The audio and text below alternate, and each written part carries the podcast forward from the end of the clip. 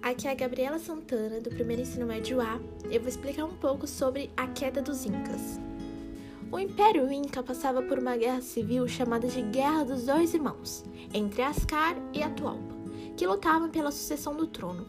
Por conta dessa guerra civil, o império em geral ficou muito fragilizado e fácil de ser dominado por outros povos.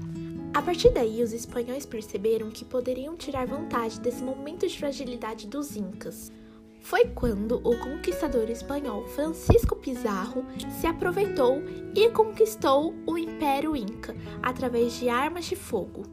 Apenas 10 anos depois da vitória espanhola, eles transformaram o Império Inca no vice-reinado do Peru. Diversas práticas culturais dos antigos Incas ainda são preservadas na atualidade. De forma geral, o passado indígena ainda não foi esquecido.